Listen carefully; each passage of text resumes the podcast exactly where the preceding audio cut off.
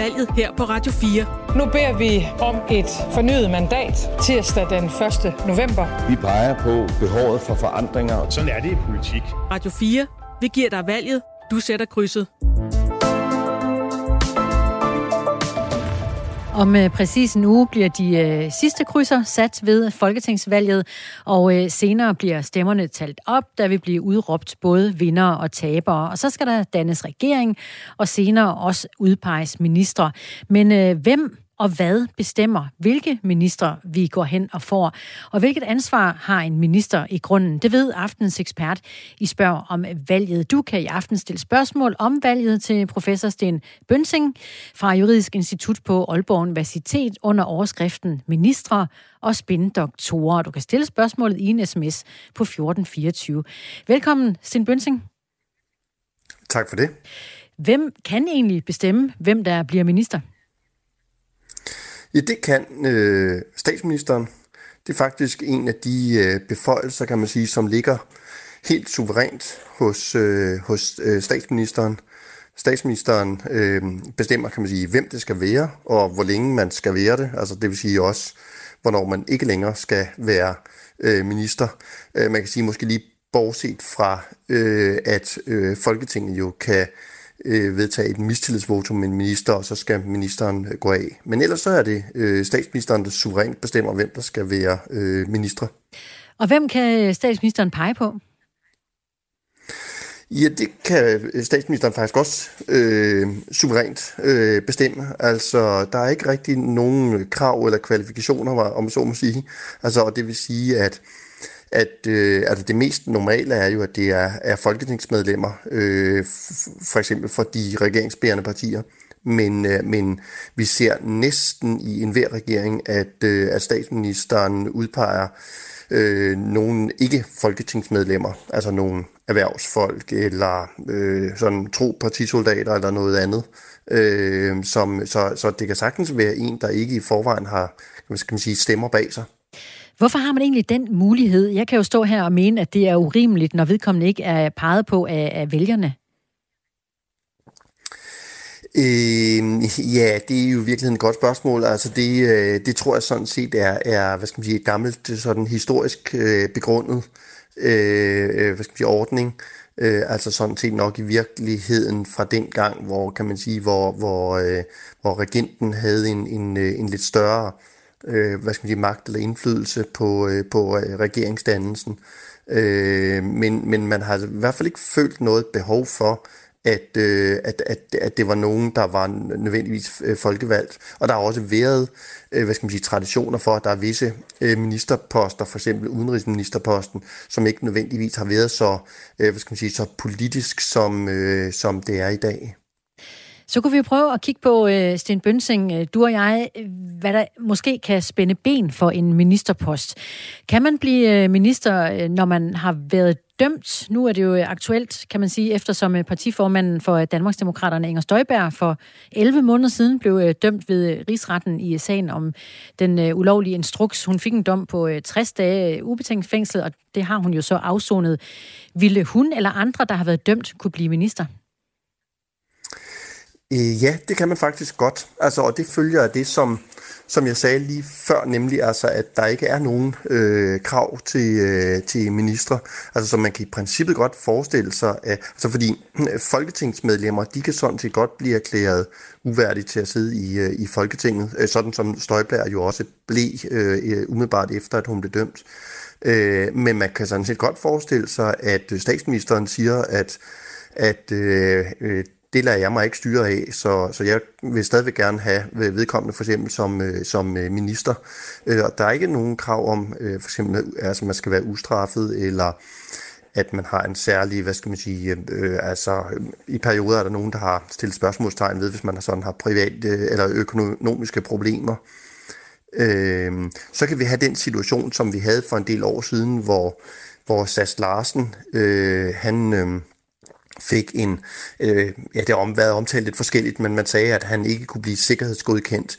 Det var nu faktisk ikke rigtigt, altså, men, men øh, PET sagde, at øh, han havde en nær tilknytning til øh, en, en øh, ja, det der blev omtalt som en rocker, øh, og, øh, og det er sådan set ikke, fordi man, man så ikke kan blive minister eller ikke kan blive godkendt, øh, men PET kan godt lave en sikkerhedsvurdering, sådan at statsministeren hvad skal man sige, har lidt mere øh, solidt grundlag for øh, de ministre med, med vedkommende udpeger. Øh, så det er noget, der kan indgå i vurderingen hos statsministeren, men det er statsministeren, der bestemmer suverænt. Mm. Så kunne vi prøve at springe til øh, noget, vi har hørt meget om den seneste tid, især efter Mink-sagen, nemlig det, man kalder ministeransvarlighedsloven. Hvad er det? Ja, det er i virkeligheden en lidt, øh, hvad skal vi sige, en special øh, straffelov, eller en, en, hvad skal man sige, en særlig ansvarslov for, for øh, ministre, øh, og som man indførte en gang, nu kan jeg ikke, jeg mener, det var en gang midt i 60'erne, Øh, før det, der, der brugte vi sådan set bare den, den almindelige straffelov, som gælder for alle mulige andre. Men, men, men der fandt man behov for, at, at, at ministre havde sådan deres egen hvad skal vi sige, ansvarslov eller straffelov for, for de gerninger, der, der udøves øh, under, under øh, ministergærningen. Øh, men i virkeligheden siger den ikke voldsomt meget mere end det, der hvad skal man sige, i forvejen øh, gælder. Der er bare nogle sådan øh, specialreguleringer, og mm. specielt har man i nogle situationer skærpet ansvaret en lille smule. Hvad er man egentlig ansvarlig for som minister?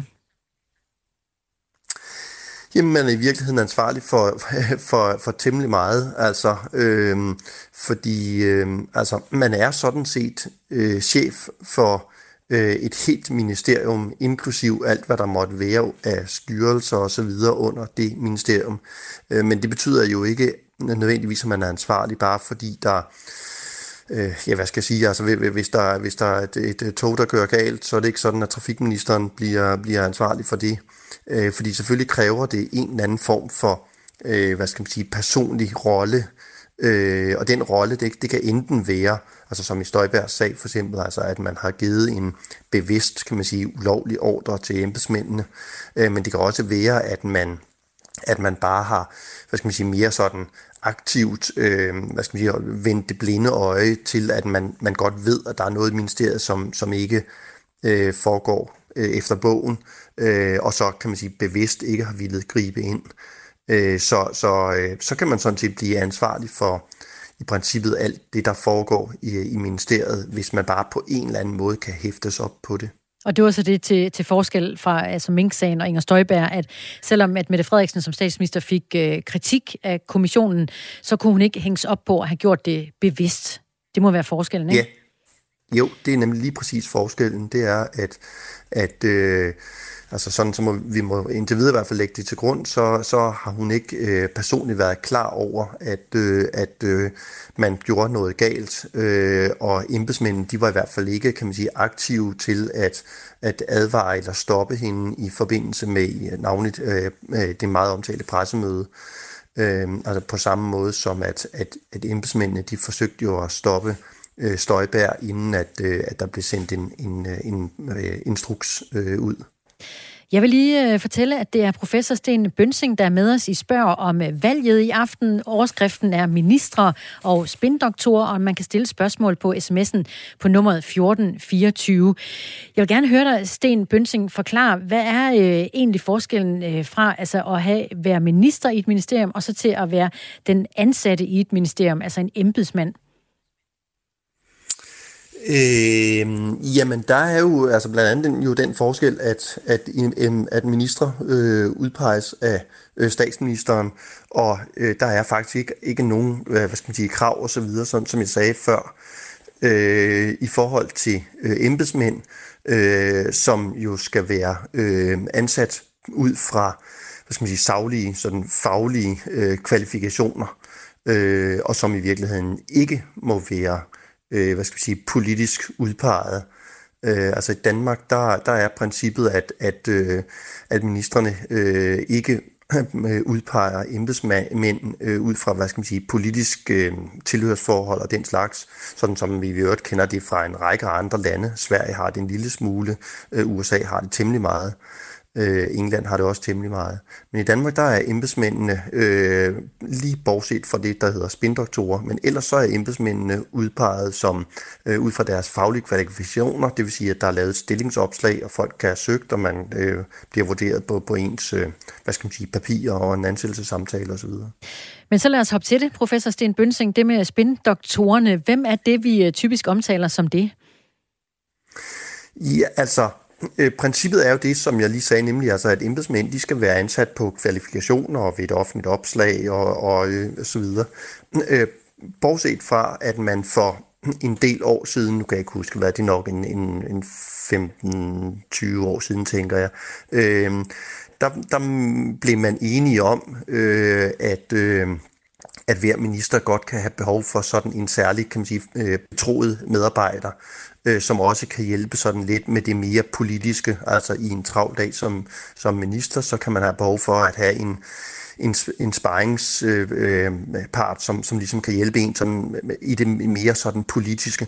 Og derfor så har hver minister fået lov til at udpege en, en spindoktor, øh, som ikke ansættes sådan set ud fra kvalifikationer, men ud fra en, hvad skal man sige, politisk øh, øh, hvad skal man sige, ja, kvalifikation mm. øh, i forhold til ministeren. Og så har statsministeren og et par af ministeren fået lov til at have to, og jeg tror faktisk, den, den øh, nuværende regering har forhøjet, at statsministeren har tre, det er jeg lidt i tvivl om.